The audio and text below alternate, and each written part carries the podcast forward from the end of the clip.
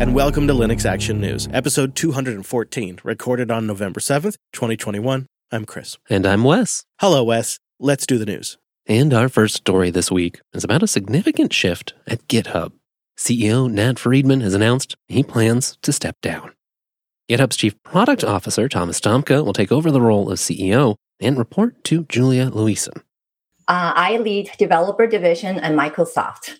My team's mission is to build the tools and services that developers love and use every day. Coder Radio listeners might recognize Liuson's name. She was the head of the developer division at Microsoft, and she was also directly involved with that last minute decision back in October to remove the hot reload functionality from the open source .NET project for the sake of Visual Studio sales. Developers pushed back pretty hard on that attempt, and Microsoft eventually reversed course Liuson has since been promoted to president of Microsoft's developer division, and she will now oversee GitHub. So it's a lot of names. So just to be clear, Dohmke, the new CEO of GitHub, will be reporting to Liuson at Microsoft.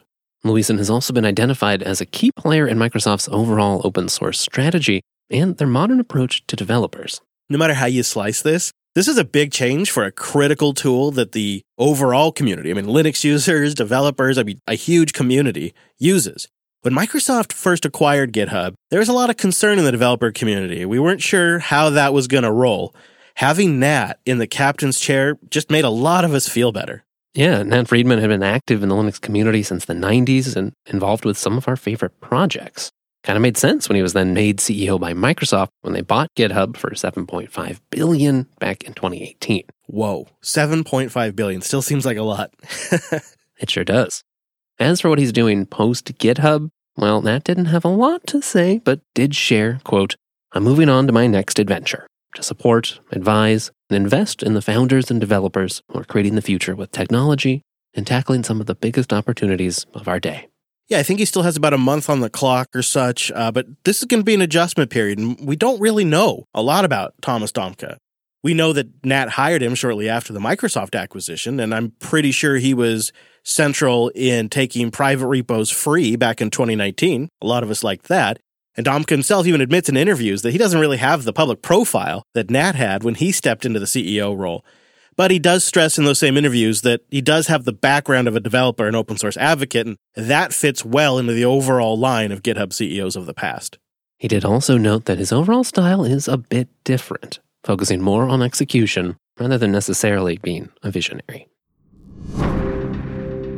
Sometimes it can really pay to find bugs, at least the right bugs for the right groups. Google announced this week it's upping its payments to security researchers who follow the correct channels and disclose new vulnerabilities in the Linux kernel. Yeah, for the next three months, Google will pay out $31,337 for vulnerabilities that can exploit privilege escalation. Or if you can demonstrate a previously unpatched vulnerability or a new exploit technique, that could earn you 50,000. $50,000? I mean, you know, Wes, we follow these kernel stories pretty closely. I think we could find a new monetization strategy for the podcast. We could even live stream it.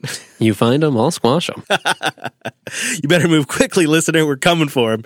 Google's effectively tripling their previous reward amounts and promises to honor this for at least the next three months. They hope the $31,000 and $50,000 reward levels will encourage more security researchers to explore the Linux kernel and report their findings. These kind of investments not only have a positive impact on Google's products, think Android and Chrome OS, but there are definitely some clear benefits for the entire Linux ecosystem as well. Setting up these kind of bounties seems like an excellent way for companies to give back since they are building their empires on top of free software after all, without necessarily having to be or hire a whole bunch of kernel developers directly. It sure would be great to see more companies follow in Google's example. But speaking of solving low level problems, this week the scuttlebutt was around a new canonical tool to manage firmware updates. This new tool is being built in Flutter, and it sits on top of the well known fwupd and, of course, the wider Linux vendor firmware service. Not only does this seem to signal a deeper commitment to Flutter on Canonical's part, but it's also notable to see them building out desktop tools with a canonical twist again. And it appears this new tool will be distributed as, you guessed it, a snap. Now, it seems work on the firmware updater tool actually began in August. If you're curious for more, there's some information provided in the most recent Ubuntu team update, which we'll have linked in the show notes. Just a quick update on the story we told you about recently. Hector Martin, the founder of Asahi Linux and the lead developer to port Linux to Apple's new SoC, has announced that he's managed to get Linux booting on the new M1 Pro. Hector notes he booted to a shell with frame buffer and working USB ports.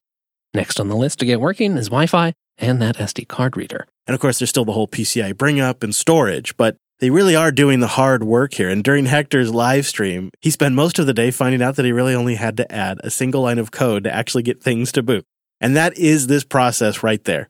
All day long for a tiny discovery, one thing at a time. It is early days, but the first results on the new chips seem positive for Linux. Fedora 35 was released this week, and you can find our in-depth review at linuxunplugged.com slash 430, as well as our state of the project chat with lead Matthew Miller. But today, we wanted to pull out one of the more newsworthy aspects of Fedora 35 and expand on it here. WirePlumber ships as the new session manager for Pipewire, a change you really shouldn't even notice, but might have some huge ramifications long term. It's in Fedora today, but it will likely hit all distributions at one point. So, on a new Linux system, applications and devices are represented to Pipewire as nodes. Nodes have in and out points called ports. These ports could be audio channels, video channels, multiple track channels. You get the idea. You can link these ports together to create a media pipeline, or commonly called a graph. Now, configuring those nodes and the ports and creating links between them all, that's the job of the session manager. Session manager is responsible for orchestrating the media pipeline, if you want to be fancy about it. But something has to tell your applications that, yeah, they can go ahead and send media to the speakers over there. And that's where WirePlumber comes in a Pipewire client that has the ability to control those nodes and ports and more, as explained by its lead developer, George Kiagiadakis. Now, WirePlumber is a modular session manager implementation for Pipewire. In the core, it provides an API that you can use to write any kind of tool that interacts with Pipewire. And on top of this API, we have built a daemon that uh, is scriptable with Lua scripts. And in these Lua scripts, you can write some logic to tell WirePlumber what to do with your media pipeline. So you can, you can write your own scripts and provide some logic to orchestrate the media pipeline. So until WirePlumber came along, Pipewire had been shipping in a fairly static default state. Not super flexible, but it got the job done. Switching over to a session manager to put the media pipeline all together, it creates a set of base tools, an API that will enable tools that are user friendly for anyone to use and not just power AV wizards, anyone. But another fascinating thing about WirePlumber is actually the story of how it came to be. Like so many things in desktop Linux land, it didn't really come to be just to give us something new and shiny on the desktop. A lot of this work is actually the result of development in other areas of Linux outside the desktop. Fedora project lead Matthew Miller shared some insights into that in our State of the Project chat a lot of these things you're seeing are desktop related technologies, but they're actually hires related to an automotive initiative, which um, you'll see automotive keywords in a lot of these hires as well. And I don't have a lot of the details on that, but it is connected into things that are, you know, useful in the desktop, but also useful in other contexts as well. Um, and, you know, the more we can find things that tie all these things together, the more we all benefit. You can imagine routing audio in a car in an infotainment system can be kind of tricky. You've got your input from an external client like a phone, you've got nav guidance, you've got voice prompts. Of course, you want to be able to take phone calls and override audio. Something has to manage all of that. And well, as a result, we get some cool tools on Linux. Specifically, Collabora has been working on this since 2019. It's already been adopted by the Automotive Grade Linux project. So in many ways, what we're now getting in Fedora is production code. It's just now finally making its way to the desktop. On Friday, November 5th, the LXQt team proudly announced the release of LXQt 1.0. The lightweight Qt desktop environment was in development for more than eight years. Notable areas of recent improvement include the file manager, the image viewer, and a whole bunch more throughout the lean and mean desktop. We just wanted to pass on a hearty congratulations to the project after so many years of hard work. Linode.com slash LAN. Go there to get $100 in 60 day credit on a new account and go there to show your support for the show. Linode is the Linux Geeks Cloud with 11 data centers worldwide, and they've been hard at work for 18 years creating the best experience for running applications on Linux. If you'd like to build it yourself or deploy one of the many one click stacks, Linode has excellent options for you, and the performance is incredible. I, I would not host all of Jupiter Broadcasting's audience facing services on Linode if it wasn't super fast. And recently, Linode's been rolling out screaming fast new NVMe based block storage. They have super flexible S3 compatible object storage and an easy to use dashboard that just really brings it all together. And after you've been using Linode for a minute, if you're like me, you'll start to really appreciate their API. From the best customer support, super fast rigs and networking, and a Linux culture that runs deep, there's many reasons to choose Linode. So let's put it over the top. Go grab $100 in credit and support the show. Linode.com slash LAN. Go there, support the show, and get yourself 60 days and $100 of credit for the world's best place to run Linux in the cloud. Linode.com slash LAN. Linux.ting.com. You know, Ting is a mobile virtual network operator. So that means Ting has invested in customer support and getting you a great value. And that means they have nationwide coverage, a great mix of plans and super fast LTE and 5G on multiple carriers that works best in your area. And Ting's plans are simple and straightforward. I've been a Ting customer since 2013, and that only happens when they get it right. And they just simply are the better way to do mobile. They have plans that start around $10 and top out around $55. And no matter if you need 12 gigs, 10 gigs, 1,000 gigs, they've got the right plan for you. And every plan gets access to Ting's award winning customer service. And the best thing is, no contracts ever. I also have to appreciate, even though it's been a long time, it's still super simple to switch to Ting. Pretty much any phone's going to work because they have so many networks. So just get started. Go to linux.ting.com, check your current phone, create an account, and pick the plan that's right for you. Ting will send you a SIM card, you pop that in your phone, and you're going to get activated in minutes. Cutting your phone bill in half has never been easier with Ting's brand new plans. It's the next generation of Ting Mobile. It's here. Go see how much you could save and then take $25 off that. Linux.ting.com. We wanted to bust a little FUD today with our last story. As last week came to a close, a Red Hat memo announcing plans to hire fewer senior engineers and some budget freezes leaked online. In an internal email sent on Wednesday by Timothy Cramer, SVP of Software Engineering, to Red Hat managers, he directs hiring requisitions to be made at a lower level of seniority than usual. The email also touches on unfilled and backfilled positions that should be offered at reduced levels going forward. And without some context, it's kind of understandable why people would be concerned about this story. You know, if Red Hat is unable to offer competitive pay or hire senior people, uh, that could limit the company's success and limit its access to talent, or even make it difficult to retain existing skilled employees. But I think when you understand the broader context, this story isn't quite as shocking. First of all, this appears to only pertain to one division inside Red Hat, led by Tim Cramer, although a large one. Secondly, this is not the first time Red Hat has done something like this in the before IBM times. And I know some of you out there must have experienced this. Sometimes companies just get stuck in a bit of a culture of title creep. Over time, you end up with a few too many senior thises or a few too many heads of that. I've seen it a few times. Probably a lot of you have too. And a lot of companies end up having to deal with this in some way, somehow. And it tends to never be easy, and it tends to also not be very clean.